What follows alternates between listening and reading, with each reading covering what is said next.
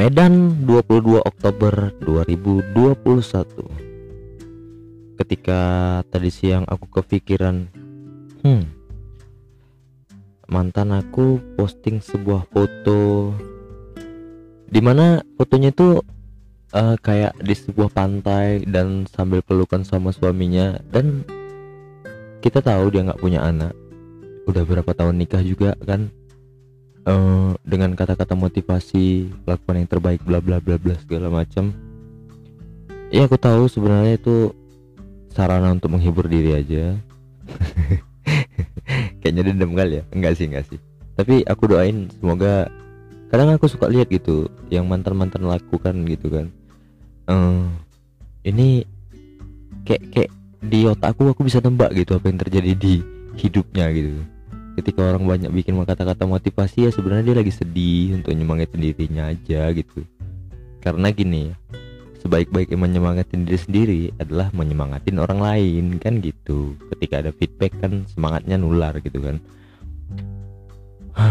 Tapi ngomong-ngomong tentang itu tentang uh, kebahagiaan itu sebenarnya yang terjadi di hidup aku juga nggak nggak nyantai gitu.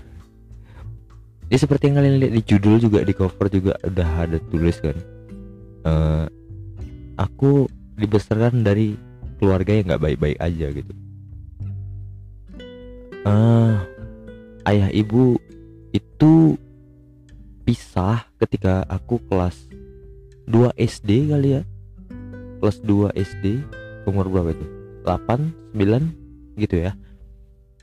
Dan pisahnya itu nggak kayak gading gisel nggak nggak. Yang kalian pikirkan aku bukan Gempi ya. Maksud aku mereka nggak nggak damai gitu. Jadi yang mereka lakukan adalah berperang bermusuhan sumpah serapah. Mungkin karena mereka nggak banyak uang aja tapi kalau mereka banyak uang dan punya kuasa itu pasti kayaknya Medan akan jadi pertumpahan darah. Siapa tahu nih bapakku adalah bos organisasi kepemudaan ibu aku bos dari ibu-ibu PKK itu udah bakal pertumpahan darah tuh. cuman karena mereka miskin dan tidak berdaya jadinya ya gitu akhirnya sumpah serapah. Apakah yang korban akan jadi anak? Eh maksudnya akan jadi anak. Masa korban akan jadi anak? Ya enggak dong. Apakah anak akan jadi korban? Mungkin iya. Mungkin aku ngerasain itu dulu bahkan pernah suatu ketika ketika aku kelas 3 SD uh, kan dari kelas 2 tuh kelas 3 nya kan ganti gurunya ya. Dan seperti yang kalian tahu guru SD itu nggak setiap mata pelajaran satu tapi uh, hampir semua mata pelajaran gurunya satu. Itu aja gitu yang setiap hari kita jumpain gitu kan. Sekaligus wali kelas juga kan. Paling yang beda guru olahraga guru agama paling gitu sih yang beda gurunya. Tapi gitu. Bahkan pas ketika aku kelas 3 masuk untuk pertama kalinya naik ke kelas 3 dan ketika gurunya masuk gitu ibu-ibu gitu ya posturnya aku udah lupa tuh wajah ibu aku gimana gitu. Aku harap apakah ini ibu aku gitu. Aneh sih yang gue rasain itu ini ibu aku bukan ya? Siapa tahu ini tiba-tiba di otak aku ada plot twist gitu siapa tahu ketika kelas 3 tuh yang gurunya ibu aku gitu. Eh tapi ternyata enggak. Ya enggak kejadian lah orang memang enggak kok. Dan nggak lama dari situ akhirnya orang uh, ayahku menikah. Oh ya kebetulan kan pada saat berpisah aku tinggalnya sama ayah. Ibu aku menikah lagi jadi sebenarnya yang terjadi adalah uh, ibuku selingkuh dengan orang lain dan ayahku nggak terima gitu ya. Jadi ya bermusuhan lah.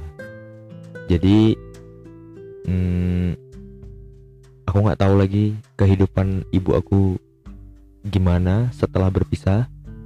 Bahkan sebelum berpisah pun aku udah lupa ceritanya apa aja yang udah aku alamin tuh aku lupa. Bahkan aku nggak ingat sama sekali pokoknya yang paling ku ingat terakhir kali itu kebersamaan mereka adalah bapakku numpahkan gini. Pada saat bersama mereka buka toko kecil-kecilan di rumah. Jadi jualan bonbon jualan permen jualan mie instan jualan kebutuhan sehari-hari. Jadi pada saat itu yang kulihat dengan mata kepalaku sendiri itu adalah pertengkaran yang sangat hebat. Aku nggak tahu apa yang dikatakan mungkin aku dulu lupa. Tapi aku ingat uang koin uang recehan itu dihamburkan ke lantai. Pada saat itu sebenarnya aku diam aja. Bahkan aku nggak nangis sama sekali. Aku diam aja. Terus itu nggak lama dari situ minyak tanah ditumpahkan ke lantai. Dan minyak tanah itu satu drum besar satu drum besar. Karena kalian pernah lihat drum nggak? Tong tong gentong gitu. Drum besar itu satu tong itu ditumpahkan ke lantai. Itu rumah seketika tergenang dengan minyak tanah. Dan ayahku udah ngancam mau bakar rumah itu sama kami. Nah di situ aku mulai nangis menjerit-jerit karena sebenarnya aku takut terbakar kan. Yang namanya juga anak-anak setelah itu aku nggak tahu lagi momen kebersamaan mereka. Uh, bahkan ketika aku lihat foto foto-foto ketika mereka masih bersama dan ada aku juga aku nggak ingat itu apa. Tapi setelah cerai juga aku nggak ingat apa-apa. Bahkan aku nggak ingat wajah ibu aku gimana. Sampai suatu ketika ayahku nikah lagi dan hmm, kami tinggal di rumah adiknya ayah. Dan itu menurut aku hal yang paling horor di hidup aku. Karena sebagai anak yang miskin pada saat itu ya karena hidupnya numpang di rumah orang itu aku habis dibully sama uh, anak-anaknya adik ayah aku. Yang mana sepupu aku kan sebenarnya. Itu aku habis dibully. Bahkan nonton TV gitu kan eh, kadang-kadang sering ditutupin pakai punggungnya gitu kita nggak boleh lihat. Uh, kepengen request misalnya kan kita dulu kan kalau minggu pagi nonton Doraemon. Di beberapa channel ada acara anak-anak kan. Baik itu di RCTI, SCTV, Indosiar. Kadang-kadang kita pengen Dragon Ball lah Dragon Ball di Indosiar. Oh usah usah. Buat motor pula oh ya gitu-gitu. Ya serem lah. Itu hal yang horor menurut aku trauma lah dan sebenarnya nggak berhenti di situ. Itu ya udahlah kalau nyeritain itu panjang sih sebenarnya. Tapi itu nggak berhenti di situ. Ketika aku udah dewasa udah bisa um, udah dewasa lah ya udah berpenghasilan gitu itu nggak nggak berhenti di, di situ konfliknya. Karena setelah kejadian itu padahal nih ya yang mana ibu aku udah nikah sama orang lain ayah aku udah nikah sama orang lain itu bisa-bisanya ada lagi konflik yang terjadi gitu. Pada suatu ketika adik aku yang paling kecil itu main-main ke rumah kami rumah ayah kan. Karena adik kami yang paling kecil tuh dulu masih kecil jadi tinggalnya sama ibu kami. Jadi udah besar udah SD gitu main-main ke rumah ayah gitu kan itu bisa ribut bisa berantem pukul-pukulan. Ayah sama ibu aku yang mananya orang itu mantan pasangan bisa berantem bisa pukul-pukulan. Itu kasusnya sampai ke kantor polisi. Oh gila sih itu. Serem serem serem. Sampai berdarah darah gitu. Apakah berhenti sampai situ? Enggak enggak berhenti sampai situ. Enggak ada kedewasaannya orang tua itu gitu. Maksud aku kan mereka udah nikah ya udah sama-sama menikah gitu. Bisa nggak sih hidup masing-masing aja? Anak-anak ini kalau pengen ke sana ya udah ke sana nggak usah ditahan-tahan gitu emang apa sih yang terjadi kalau kalau anak ini main ke mantan gitu kan nggak ada apa-apa gitu. Aneh sih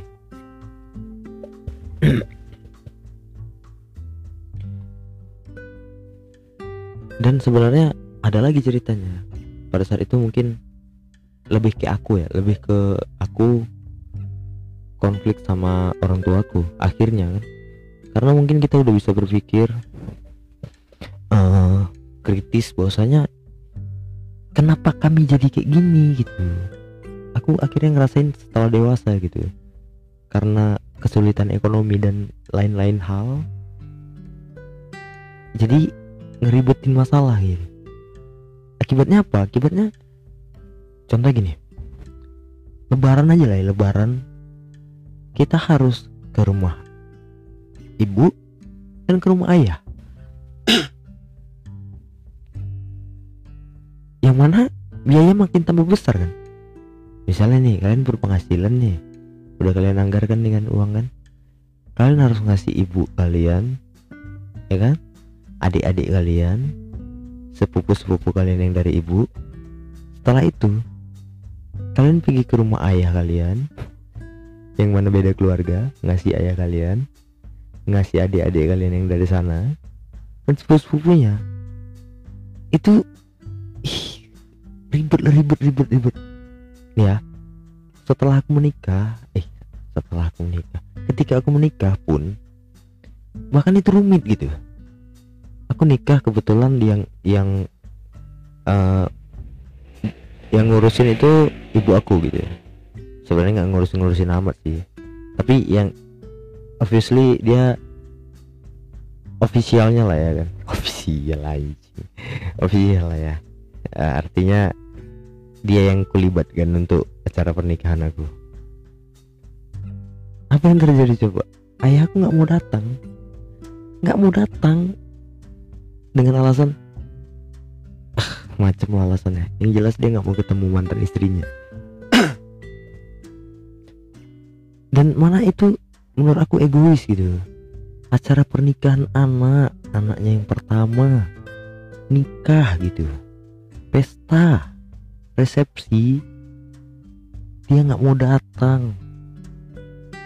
Aku nggak butuh apa-apa. Aku butuh fotonya ada di pelaminan aku kalian bayangin.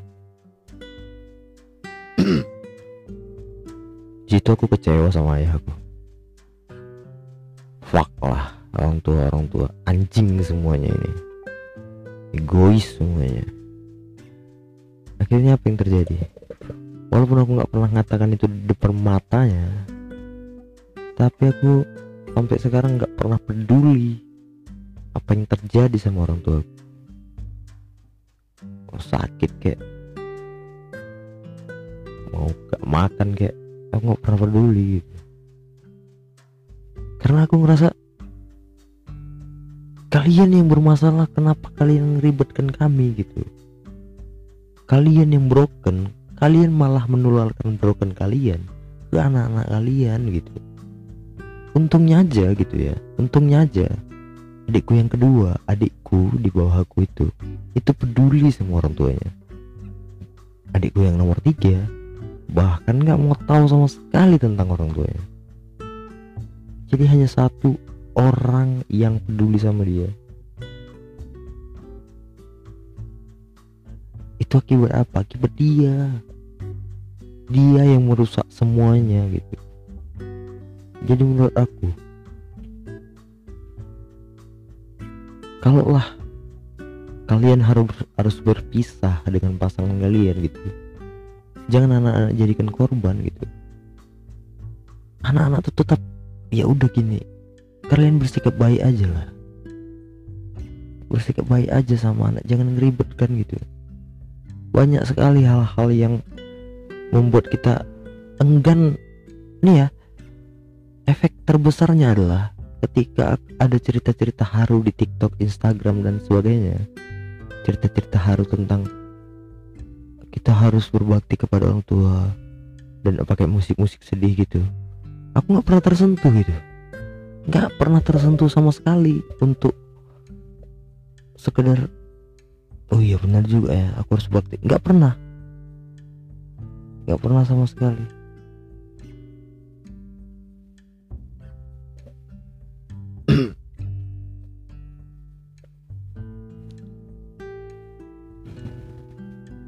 tapi ya sebenarnya kan itu kan masalah mereka ya. Harusnya mereka tuh harus lebih dewasa kan. Akhirnya sikap aku sekarang apa? Sikap aku sekarang emang nggak peduli aja. Nggak peduli apa yang terjadi sama mereka. Karena menurut aku ya Tuhan nggak segajah itu untuk nggak ngasih makan kalian. Pasti makan kok dan kayaknya juga tanpa aku juga kalian bisa hidup gitu. Mungkin ini gue terdengar egois ya buat beberapa orang. Tapi untuk beberapa orang juga ini relate gitu. Selalu ada aja tipe-tipe orang tua yang nggak pantas jadi orang tua gitu. Mereka yang pengen nge-sex kita yang jadi korban bayangin aja ya. Ini bayi nih. Emang bayi minta dilahirkan apa? Enggak kan?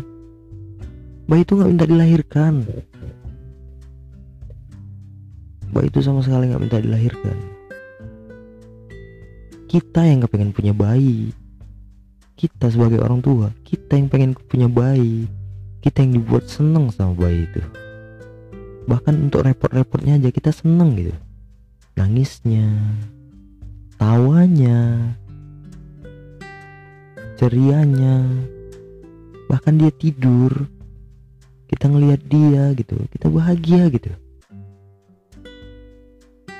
Udah selayaknya kan kita hidupin dia itu salah satu bentuk terima kasih di terima kasih kita karena dia udah ngasih bahagia ke kita.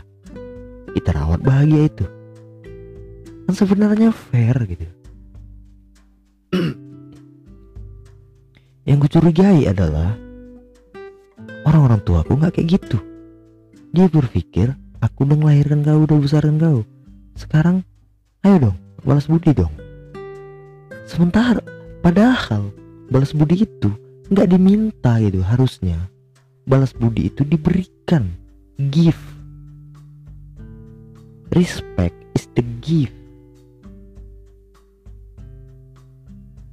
Bener gak sih bahasa Inggrisnya gitu?